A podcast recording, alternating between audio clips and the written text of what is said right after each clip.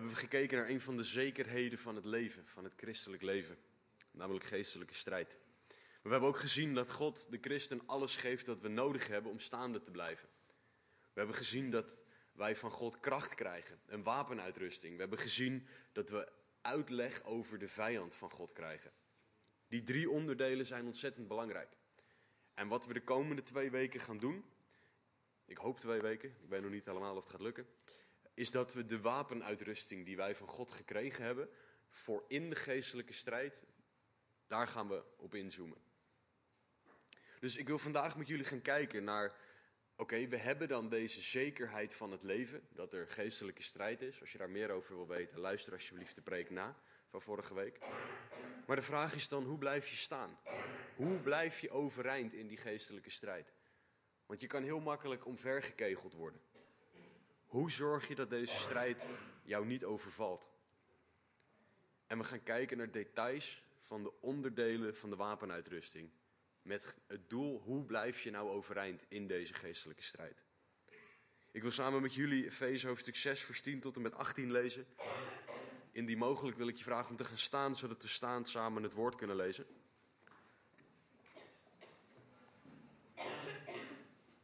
Gaat goed? Misschien moeten we even wat drinken pakken anders.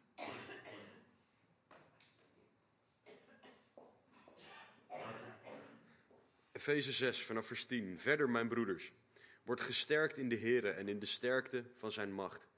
Bekleed u met de hele wapenuitrusting van God, opdat u stand kunt houden tegen de listige verleidingen van de duivel.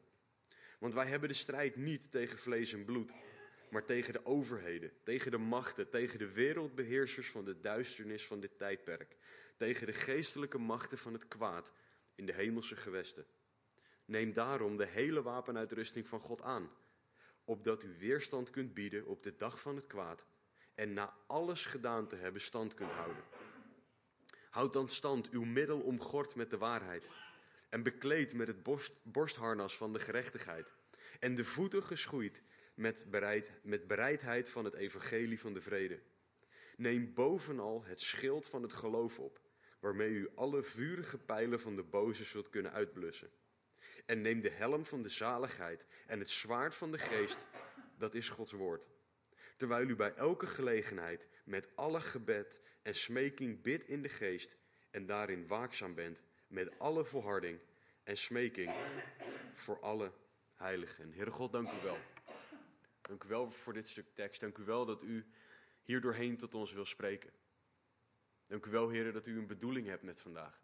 Dank u wel dat niemand hier zit zonder reden. En maakt u alsjeblieft duidelijk wat die reden is. Heer, ik bid dat u mij woorden geeft. Laat alsjeblieft niks van mijzelf in deze preek zitten. Maar alleen u, Heilige Geest, spreekt u alsjeblieft door mij heen. Raakt u alsjeblieft de harten aan.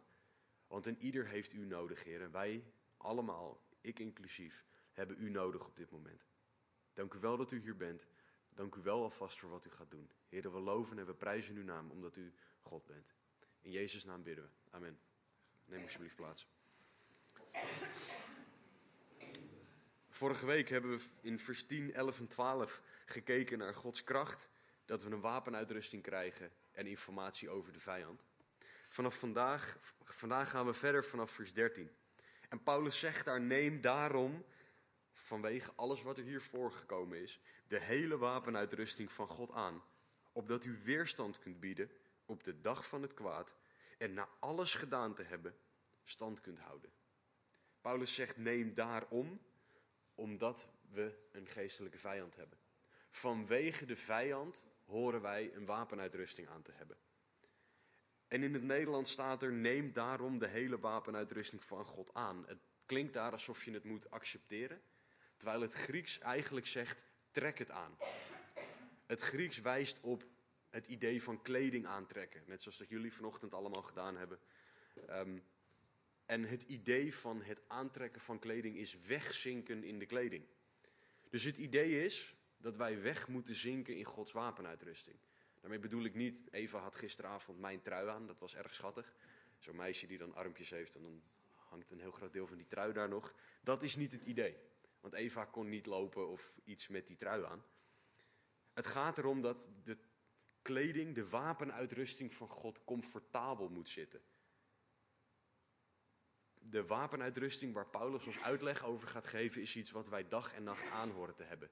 Het is niet iets dat je uitdoet op een gegeven moment en zegt, nu even niet. En het beeld voor deze hele wapenuitrusting komt uit de Romeinse tijd. Paulus leefde in de eerste eeuw na Christus. En toen was de wereld waarin hij leefde beheerst door de Romeinen. En dat was een koninkrijk of een, een, ehm, een, een rijk wat een van de machtigste rijken ooit geweest is. Dat kwam deels ook door hun wapenuitrusting. Dus God had het zo georchestreerd dat Paulus een fantastisch voorbeeld had van een wapenuitrusting om aan ons uit te leggen. En de soldaten op het slagveld, de Romeinse soldaten op het slagveld, waren altijd klaar om te strijden. De kleding die ze hadden moest dus comfortabel genoeg zijn om er zelfs in te kunnen slapen, indien nodig. Het moest stevig genoeg zijn voor de strijd, maar ook comfortabel. En dat is hoe de wapenuitrusting voor ons hoort te zijn. Het moet niet iets zijn waardoor je zo als een soort pinguïn door het leven gaat omdat, omdat je niks meer kan. Maar het moet juist je altijd klaarmaken voor de strijd. En een wapenuitrusting, zeker de woorden die in het Grieks hier gebruikt worden, wijst iets wat zowel voor verdediging als voor aanval is. Je hebt alles nodig wat je nodig hebt, of je krijgt alles wat je nodig hebt voor de strijd met deze wapenuitrusting. Je hebt alle benodigdheden van God gekregen met deze wapenuitrusting om de strijd succesvol te strijden. En het mooie is dat we mogen weten dat we als christenen niet strijden voor overwinning. Dus dat het van ons afhangt hoe goed wij het doen. Maar wij strijden vanuit overwinning. God geeft ons van alles. En God heeft overwonnen, zegt Romeinen 8. Dus wij strijden vanuit zijn overwinning. De strijd die voor ons ligt. Wat het nog mooier maakt, is dat Jesaja 59, 17 vertelt dat God ook een wapenuitrusting heeft. En dat hij die met ons deelt. Dus wij krijgen een deel van zijn goddelijke wapenuitrusting. Dus wij delen niet alleen in zijn wapenuitrusting, we delen niet alleen in zijn kracht, zoals we vorige week in vers 10 gezien hebben, maar we delen ook in de overwinning die hij behaald heeft.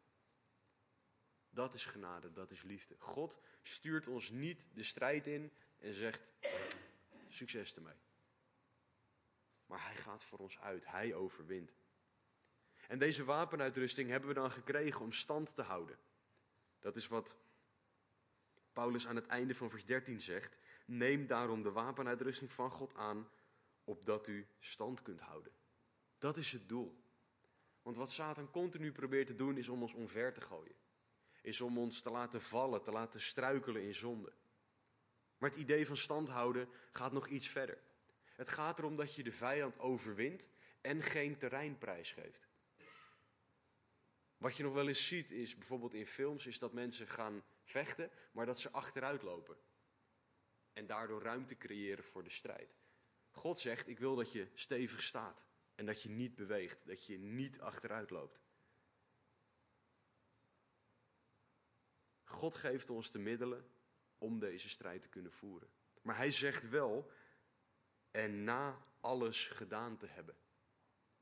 Hij zegt niet, ga achterover zitten en sit back, relax and enjoy the ride. Zoals, we in het, zoals je in het vliegtuig wel eens hoort. Wij horen zelf te strijden vanuit Gods kracht, maar God verwacht wel iets van ons. Het is een dynamiek. God geeft ons kracht. God geeft onze wapenuitrusting. Hij geeft ons richting, maar hij wil dat wij gaan lopen. Dan geeft hij weer de richting en de kracht, maar hij wil dat wij die stappen gaan zetten. Want wij gaan de dag van het kwaad tegenkomen. En dat is niet in de zin van de eindtijd, maar dat is elke dag. Dat kan elke dag zijn. Want Satan stuurt elke dag verleiding onze kant op. Moeilijke situaties, moeilijke personen, die ene vervelende collega. Ehm, dat je kind de hele, hele nacht aan het huilen is geweest, ik weet het niet. Maar dat zijn allemaal dingen waarop God op dat moment vraagt: Oké, ga jij nu weerstand bieden of geef jij toe? Reageer jij nu vanuit mij? Reageer jij op een goddelijke manier of reageer jij vanuit je vlees? En laat duidelijk zijn, dit is geen eenmalige strijd. Het is niet iets dat je één keer overwint en daarna is het klaar. Deze strijd gaat ons hele leven door. Wij moeten ons hele leven elke dag strijden. En daarvoor krijgen we Gods wapenuitrusting en Gods kracht. Maar voordat we denken van, oh dat is heel zwaar en heftig en is dat het wel waard? We mogen weten dat de strijd gewonnen is. Colossense 2:15 leert ons dat Jezus overheden en machten overwonnen heeft. Als je dat teruglinkt naar vers 12, overwint Jezus de geestelijke machten. Dat is wat hij gedaan heeft. Romeinen 8 leert dat wij meer dan overwinnaars zijn in hem. Efeze 1:21 leert dat Jezus ver boven alle overheden, machten, krachten en heerschappijen staat. Dus boven alles wat wij krachtig en machtig vinden, staat Jezus. Hij is sterker. Dus het is belangrijk dat wij snappen dat de strijd gewonnen is.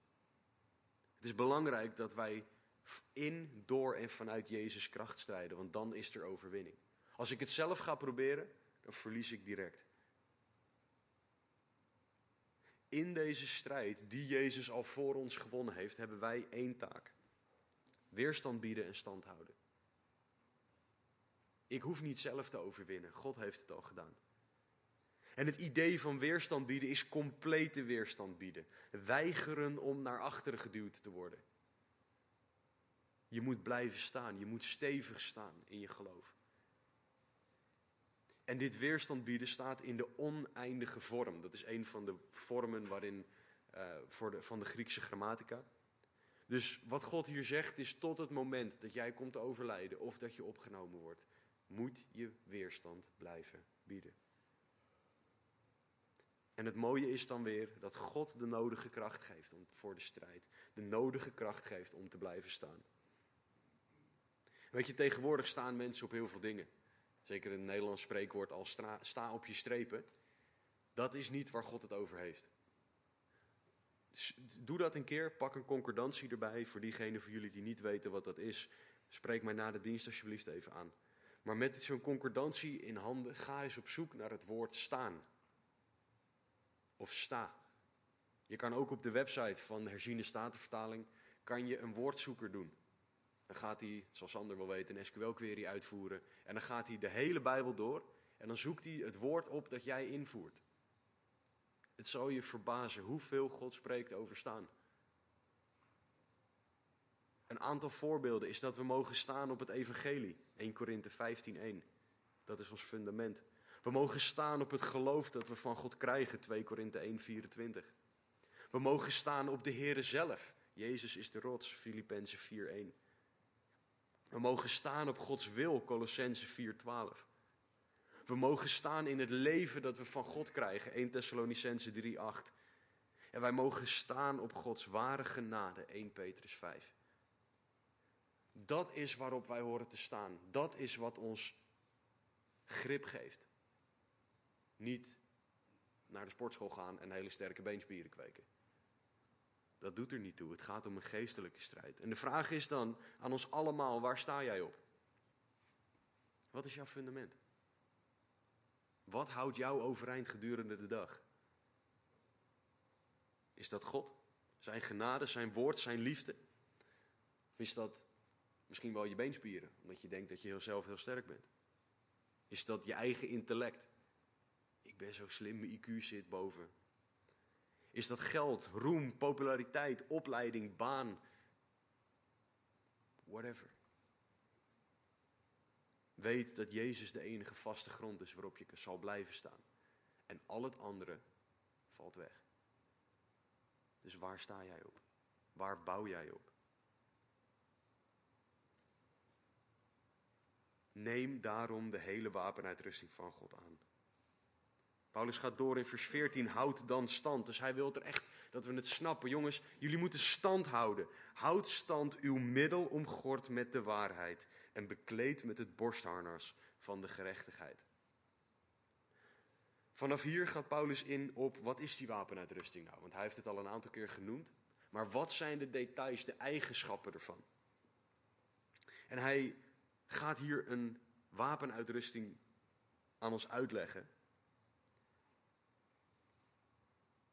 Die heel bijzonder is. In vers 12 heeft hij het over de wereldbeheersers van de duisternis van dit tijdperk. We strijden tegen duisternis, is wat Paulus ons wil duidelijk maken. In Romeinen 13:12 maakt Paulus duidelijk dat wij een wapenuitrusting van licht hebben gekregen van God. De enige manier om van duisternis af te komen is licht. De enige manier om, als jij in een kamer bent waar het donker is, om te kunnen zien waar je heen gaat, is het licht aandoen.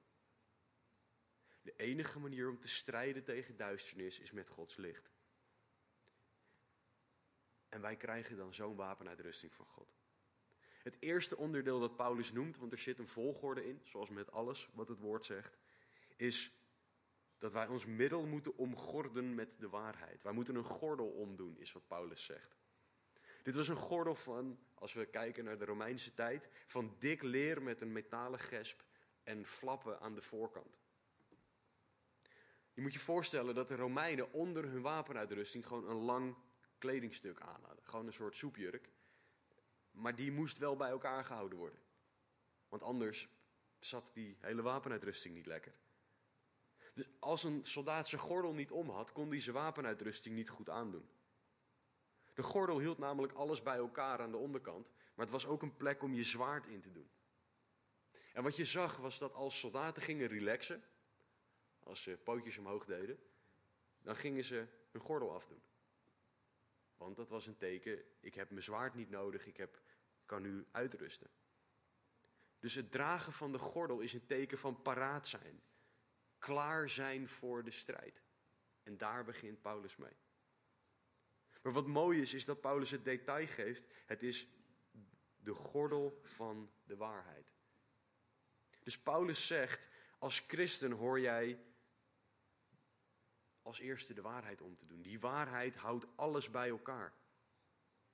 Zijn waarheid houdt alles op de juiste plek. Zijn waarheid hebben we als eerste nodig voordat we de strijd aan kunnen gaan. Om voor alle dingen moeten wij Gods waarheid in ons leven hebben om überhaupt te kunnen strijden. Wat een ander belangrijk detail is, en zeker de mannen zullen dit kunnen waarderen, is dat de gordel belangrijk was voor de Romeinse soldaat vanwege de genoemde flappen. Daar zaten leren flappen aan de voorkant, die, hoe zeg je dat, de edele delen van de soldaat beschermden. Die zaten er gewoon zodat je niet zo makkelijk er iets tegenaan kon gooien of schoppen of iets. De soldaat was niet zo makkelijk te pakken op zijn gevoelige plek door deze gordel. En ondanks dat we dat als mannen misschien fysiek kunnen waarderen, zit er ook een geestelijke betekenis aan. Gods waarheid beschermt ons op onze gevoelige plekken. Als wij die gordel omdoen. Weet je, sommige mensen denken, die christen geworden zijn, dat ze hun redding kunnen verliezen. Een gevoelige plek in je denken, maar daar kan Satan je aanvallen. Terwijl Romeinen 8:44 ons leert, of eh, Johannes 8:44 ons leert, dat niemand ons uit Gods hand kan pakken. Het is menselijk denken om te denken, ik ben eenzaam, ik ben alleen, ik sta er alleen voor. Jozua 1.9 leert ons dat God altijd bij ons is. Het is menselijk om heel bang te zijn. Jesaja 41.10 leert ons dat God altijd bij ons is. En als God bij je is, is er geen reden om bang te zijn. Als mensen denken we misschien dat je niet vergeven bent voor iets. Of dat je nu iets gedaan hebt dat onvergeeflijk is. Terwijl Efeze 1,7 leert dat God alle zonden vergeeft. Dus ook die ene. Gods waarheid beschermt ons als wij ons omgorden, vullen met die waarheid. Maar wat, wat belangrijk is, is dat we niet vanuit onze huidige maatschappij denken. Uh, wij willen tegenwoordig alles hapselijk weg. Als ik drie minuten moet wachten in de, om mijn eten op te warmen in de magnetron, dan sta ik al um, ja, hoe zeg ik dat? Gewoon geïrriteerd te wachten totdat dat ding eindelijk klaar is. Ik weet niet of jullie dat herkennen, anders ben ik de enige. Um, maar wij willen alles hapselijk weg. Wij willen alles snel. Snel is niet meer snel genoeg. We waren onderweg naar Oostenrijk en iemand in de auto uh, vroeg: Hebben ze hier geen 4G in Oostenrijk? Terwijl ze, ze hadden een 3G-netwerk, wat ook vrij snel is. Degene die, van jullie die erbij waren kunnen wel invullen wie het was, maar dat maakt niet uit.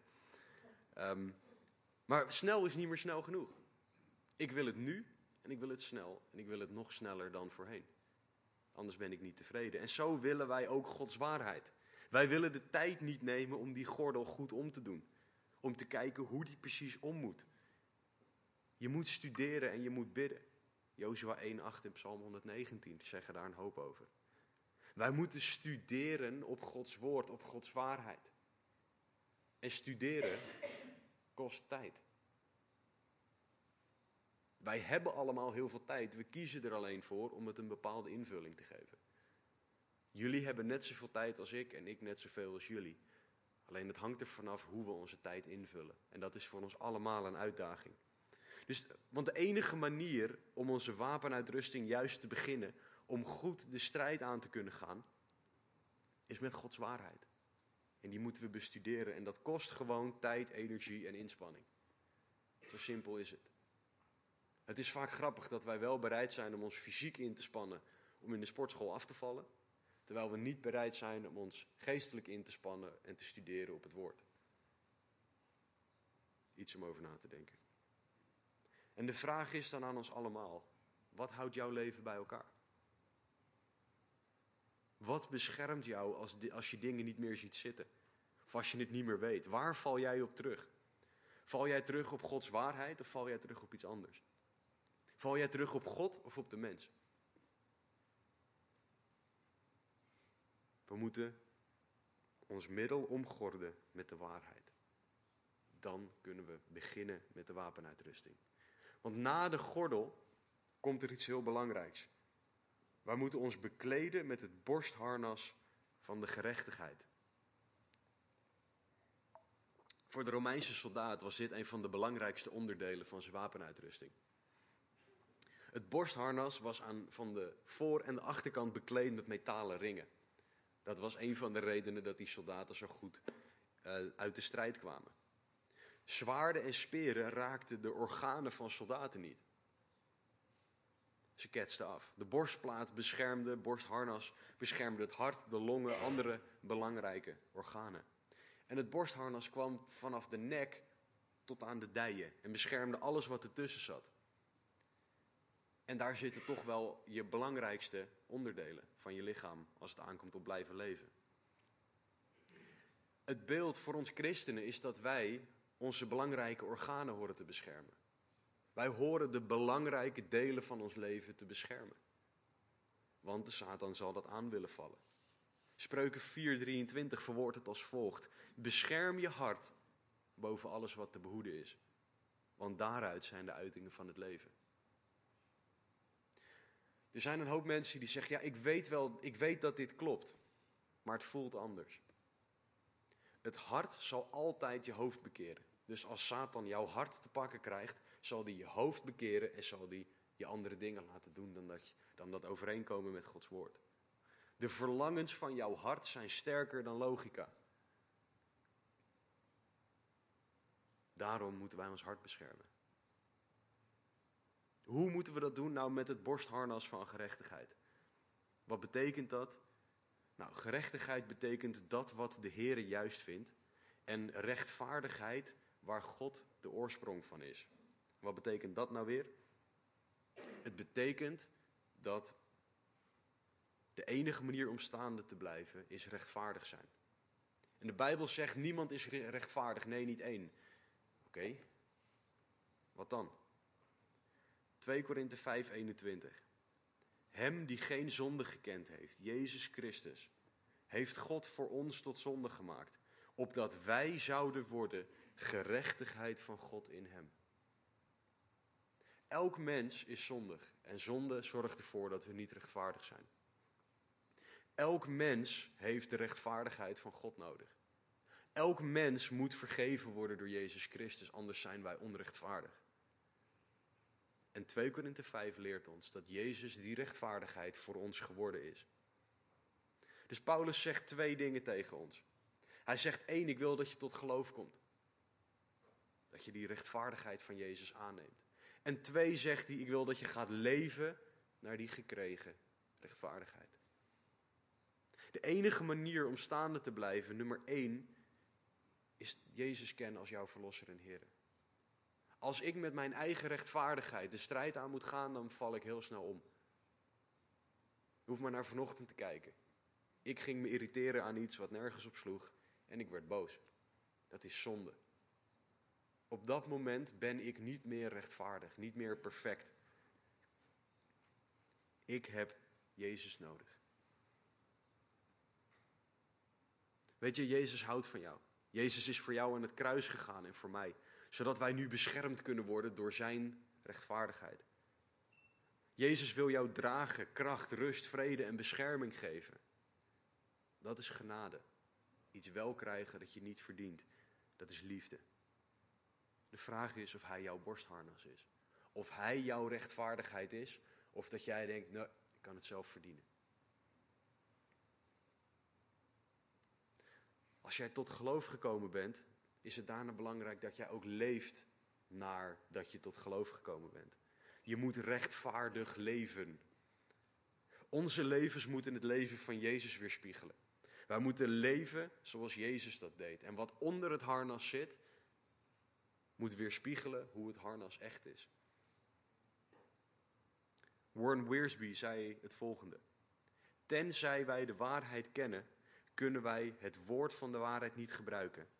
Zodra er een leugen in het leven van een gelovige is, begint alles in elkaar te storten. Als wij de leugen leven, ja, ik geloof wel in God, maar ik doe wat anders, dan hebben we een probleem. Ja, maar ja, ik ben wel gered door God, maar ik doe nog steeds waar ik zelf zin in heb. Dan begint alles in elkaar te storten, zegt Warren Wiersbe. Weet je, als wij gered zijn door Jezus, maar niet leven naar dat offer, laten we zien dat we geen besef hebben van wat Jezus gedaan heeft. Dan snappen we niet hoeveel we vergeven zijn. Dan snappen we niet hoeveel Hij van ons houdt en hoeveel wij van Hem horen te houden. Dan schatten wij Zijn offer niet op waarde. Als jij je leven overgeeft aan God, dan horen wij veranderd te worden door Zijn geest en meer te gaan leven naar wie God is. Dat is wat wij horen te doen. Dat is wat het borstharnas van gerechtigheid is. Want weet dat als je dit niet doet, dat je een probleem hebt. Openbaring 12:10 leert dat Satan de aanklager is van de broeders. Satan die staat voor God, je kan een soort rechtbank voor je zien. En Satan klaagt daar dag en nacht de broeders aan. Hij zoekt ook naar manieren om christenen onrechtvaardig te laten leven. Dus hij probeert ons te laten struikelen en ons te laten zondigen, zodat we niet meer zo bruikbaar zijn voor God. Weet je, op het moment dat wij zondigen, dan komt er een opening in ons harnas die er niet moet zijn. Alle plekken waar wij niet rechtvaardig leven, zijn zwakke plekken in ons harnas. En waar moet je dan aan denken? Want het is een beetje theoretisch. Nou, gewoon een zwakke plek in ons denken, in ons willen en in ons doen. Voor veel mannen is dat pornografie, lust, verkeerd kijken naar vrouwen. Voor veel mensen is het misschien rijk willen zijn. Liegen, leugentje om bestwil. Bedriegen. Boosheid controle over dingen willen hebben. Angst voor mensen. Zoveel dingen waardoor wij openingen slaan in ons harnas. Waardoor Satan ons kan pakken. Het zijn dingen die niet juist zijn. Zonde die tussen jou en God in gaat staan.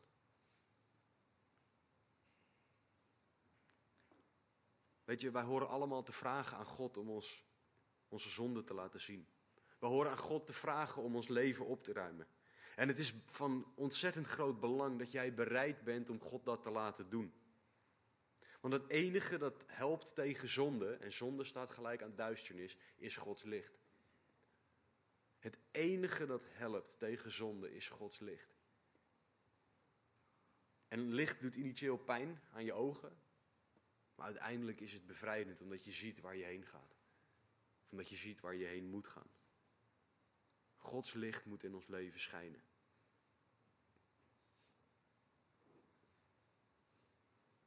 Weet je, het borstharnas is zo belangrijk omdat het iets is wat wij niet kunnen verdienen. Het is Gods genade aan ons gegeven. Een belangrijke eigenschap van het borstharnas die we niet moeten vergeten is dat het iets is dat gebruikt wordt in wat ze in het Engels close combat noemen. Een gevecht dat dichtbij komt. Een borstharnas is voor een gevecht waar het idee is van met zwaarden. Dus de vijand staat dichtbij. De vijand staat ook voor jou. Hij staat niet achter je. Christenen, realiseer je dat je aan de frontlinie staat van het gevecht. Realiseer je dat je midden in de strijd staat. Weet dat het er is en dat jij je er bewust van moet zijn. Het is niet de vraag, ben ik er? Nee, de vraag is, wat doe jij? Daarom hebben wij de wapenuitrusting nodig.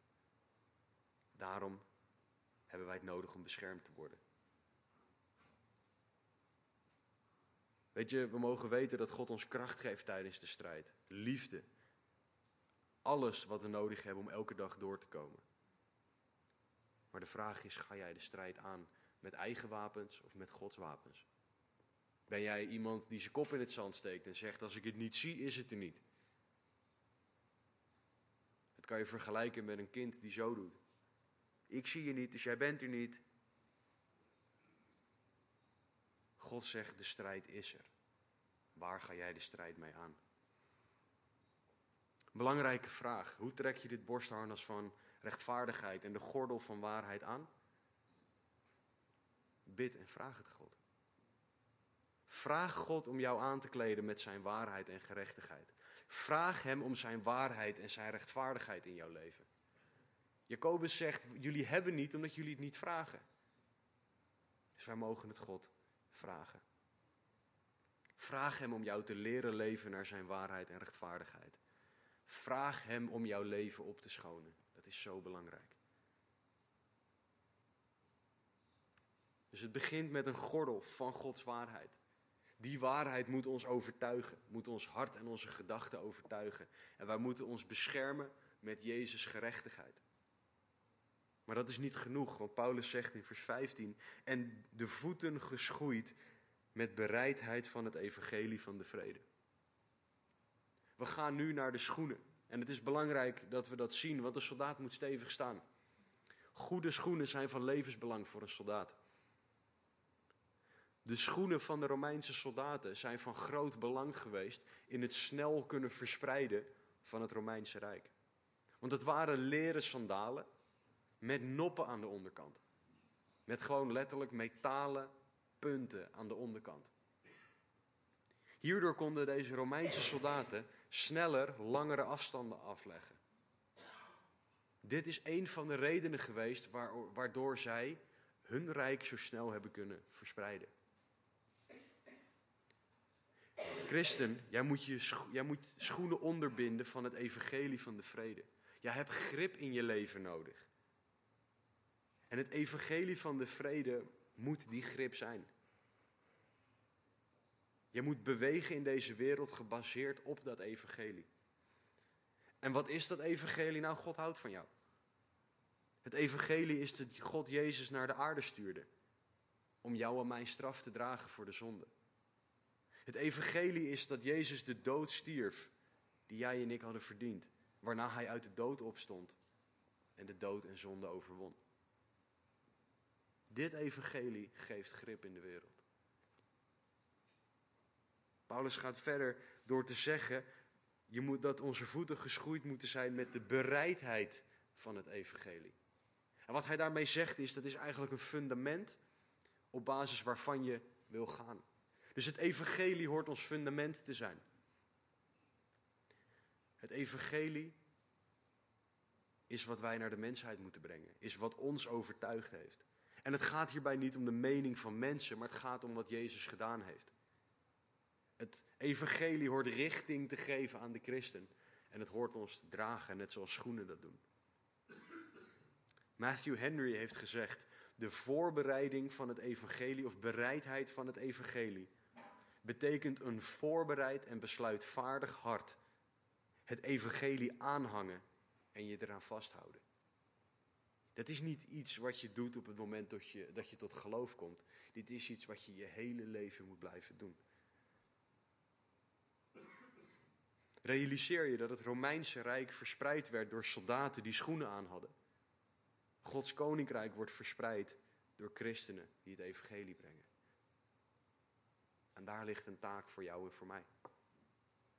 Romeinen 10, 15. En hoe zullen zij prediken als zij niet gezonden worden? Zoals geschreven staat, hoe liefelijk zijn de voeten van hen die vrede verkondigen, van hen die het goede verkondigen.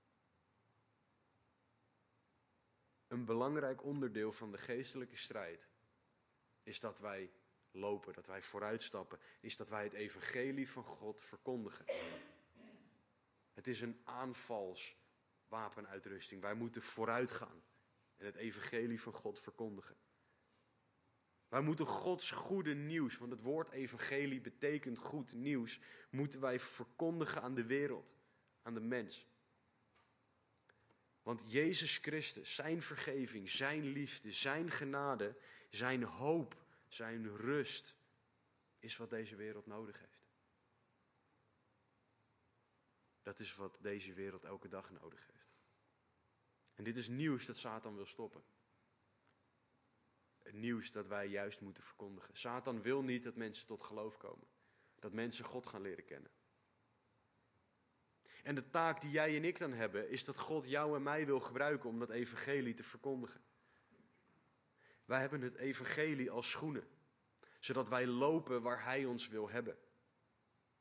Zodat wij de wereld intrekken en aan iedereen vertellen wie God is, wat Hij gedaan heeft, wat een hoop er is, wat een liefde er is. En begrijp me heel goed alsjeblieft, dit is voor elke christen, niet voor speciale christenen. Die bestaan trouwens niet. God heeft een zendingsveld voor iedereen. Dat kan de schoolplein zijn. Marnie vertelt vaak over dat ze in de Albert Heijn mensen tegenkomt die ze mag vertellen over Jezus. Je kan, dat kan op werk zijn, op school zijn, je buren, sta je in het zwembad, dat maakt niet uit. Waar jij ook komt, dat is jouw zendingsveld. En wij zijn allemaal uitgezonden. Wij hebben allemaal de taak om zijn evangelie te verkondigen. Er zijn ook mensen die zeggen, ja dat doe ik door mijn levensstijl. Dat doe ik door anders te zijn. Helemaal top. Helemaal goed. Vergeet alleen alsjeblieft Romeinen 10, 17 niet. Waar Paulus uitlegt dat geloof is door het horen en horen door het woord van God. Dus ja, wij moeten door onze daden laten zien dat we anders zijn. Ja, wij moeten een levensstijl hebben die aantrekkelijk is voor andere mensen. Maar wij moeten niet vergeten zijn woord te delen. Ja, maar ik weet niks van de Bijbel. Ik vind een mooie uitdaging om de Bijbel te gaan leren kennen. En God die in jou woont, weet alles van de Bijbel. Wij horen de Bijbel te delen met mensen. Psalm 19 zegt dat het woord van God de ziel Dus wij moeten zijn woord biddend delen met mensen.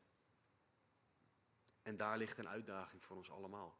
Om ons te bekwamen in het woord van God, het woord van God leren kennen. Lezen, bestuderen, studerend lezen, preken luisteren, andere mensen erover vragen.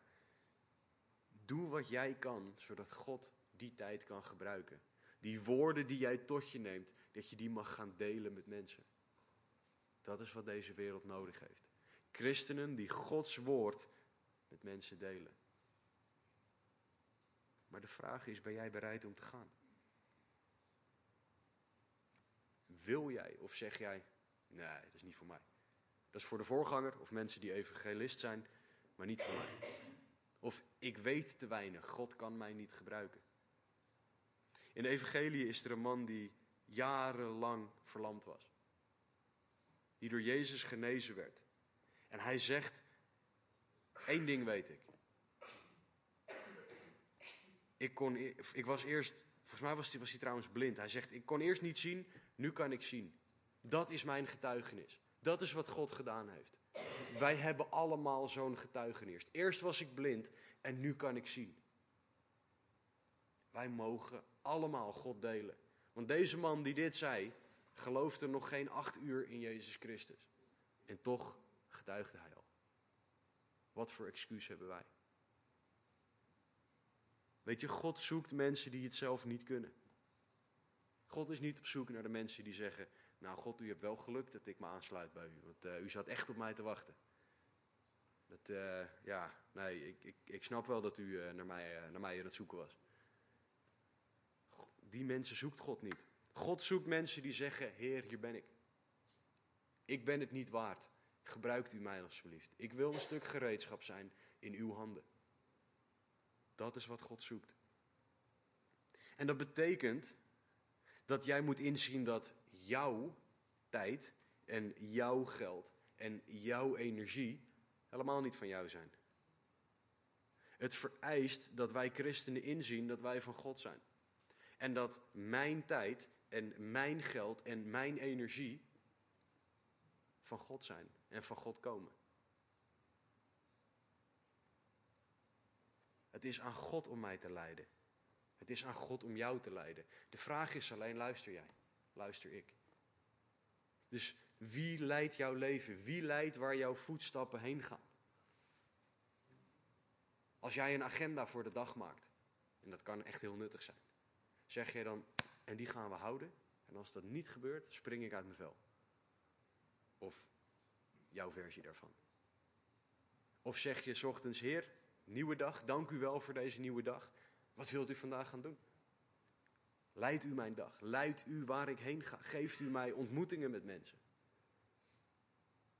Of hou je vast, ik bepaal mijn agenda?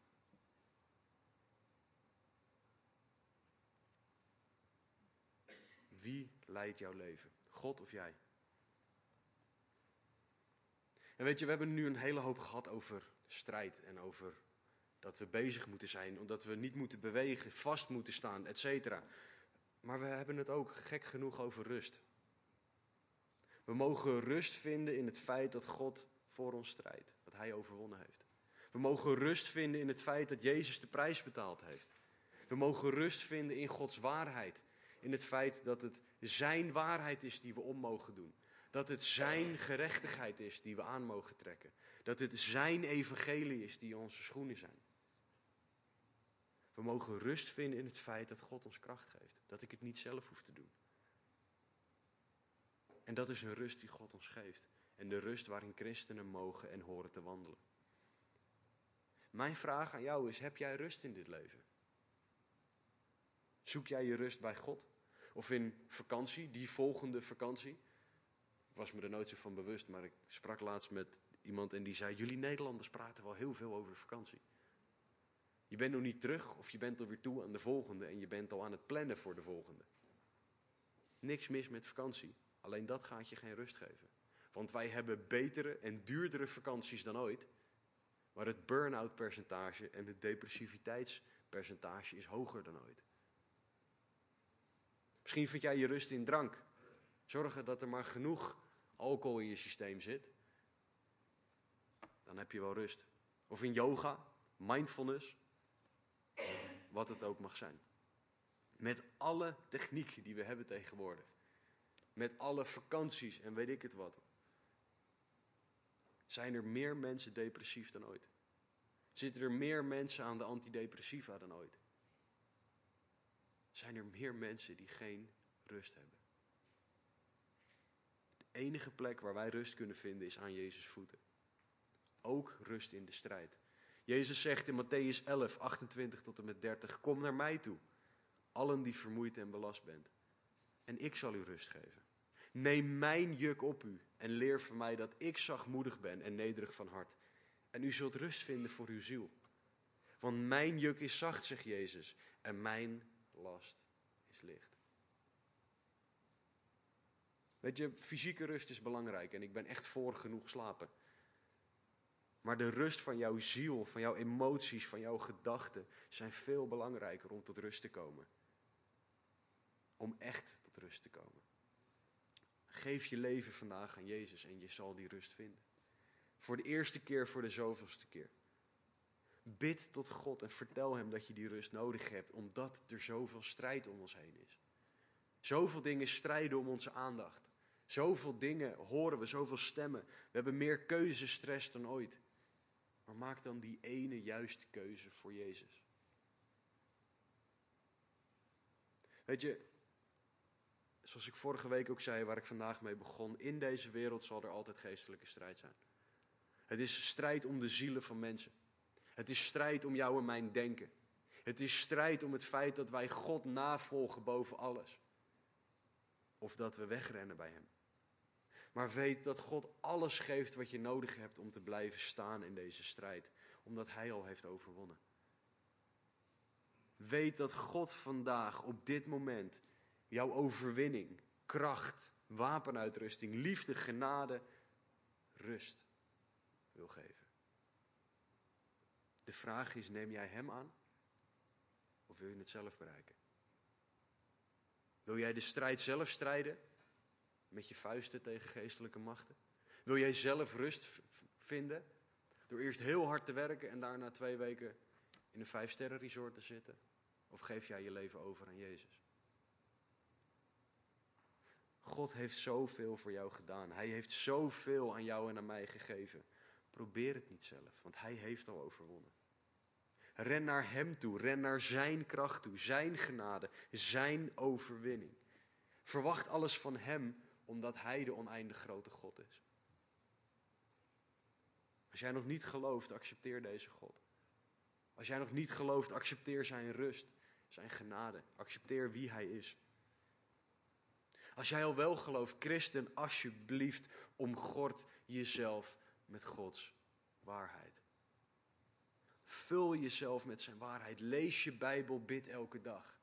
Dat je groeien mag. Doe Jezus zijn rechtvaardigheid aan als jouw rechtvaardigheid, als jouw borstharnas. Probeer het niet zelf te kunnen verdienen, want dat gaat altijd fout. Leef naar de rechtvaardigheid die je gekregen hebt. Leef door en voor Gods kracht. Ben bereid om het evangelie te delen, zelfs al komt het jou niet uit. Want dat is wat de wereld nodig heeft. Christen, trek de wapenuitrusting van God aan. Laten we bidden. Heere God, dank u wel voor wie u bent. Dank u wel, Heer, dat u overwonnen hebt. Heer, we kunnen u niet genoeg prijzen voor het feit dat u de overwinning behaald hebt. We kunnen u niet genoeg prijzen, Jezus, voor het feit dat u verbrijzeld bent door God vanwege mijn zonde, vanwege de zonde van de mensheid. Heer, dank u wel dat u zo goed bent. Heer, laat in ieder van ons alstublieft zien hoeveel wij vergeven zijn en dat we daardoor meer van u kunnen houden. Heer, ik bid dat u ons allemaal zal laten zien, Heer, waar er gaten in ons harnas zitten. Ik bid dat u in ieder zal laten zien waar wij de waarheid niet om hebben gedaan. Waar wij niet bereid zijn het evangelie te verkondigen. Heren, als er hier mensen zijn die u überhaupt nog niet kennen, overtuig hen van wie u bent. Heren, laat in ieder van ons het verschil zien tussen religie en relatie. En laat ons een relatie met u hebben, heren, waarin wij rust mogen vinden. Heren, u weet wie hier zit en geen rust heeft. Ik bid dat u aan hun hart, aan de deur van hun hart zal kloppen. En dat ook zij rust zullen vinden. En terwijl je je ogen dicht houdt, komt het aanbiddingsteam naar voren en zal nog een, nog een lied spelen. Maar ga met God in gesprek. Vraag Hem waar er gaten in jouw wapenuitrusting zitten. Vraag Hem wat die zonde is die nog door jouw leven gaat. Wat die leugen is die jou kapot maakt. Bekeer je ervan. Leg je leven bij Hem neer. Als jij gebed wil. Ik zal hier vooraan staan. Ik wil Amit vragen om uh, achter te gaan staan. Taco, Esmeralda. Als jij gebed wil hebben, ga hier niet weg zonder dat er iemand met jou gebeden heeft. Want het is nodig om samen de strijd aan te gaan in gebed. om samen hierin te staan. Christen ben je niet alleen. Ben je samen. Vraag God om zichzelf aan jou te laten zien. Om te laten zien wie Hij is. Want dat is het allerbeste wat ons kan overkomen. Het is hetgene wat jij en ik het meeste nodig hebben. Ga alsjeblieft niet weg zonder dat er met je gebeden is als je dat nodig hebt.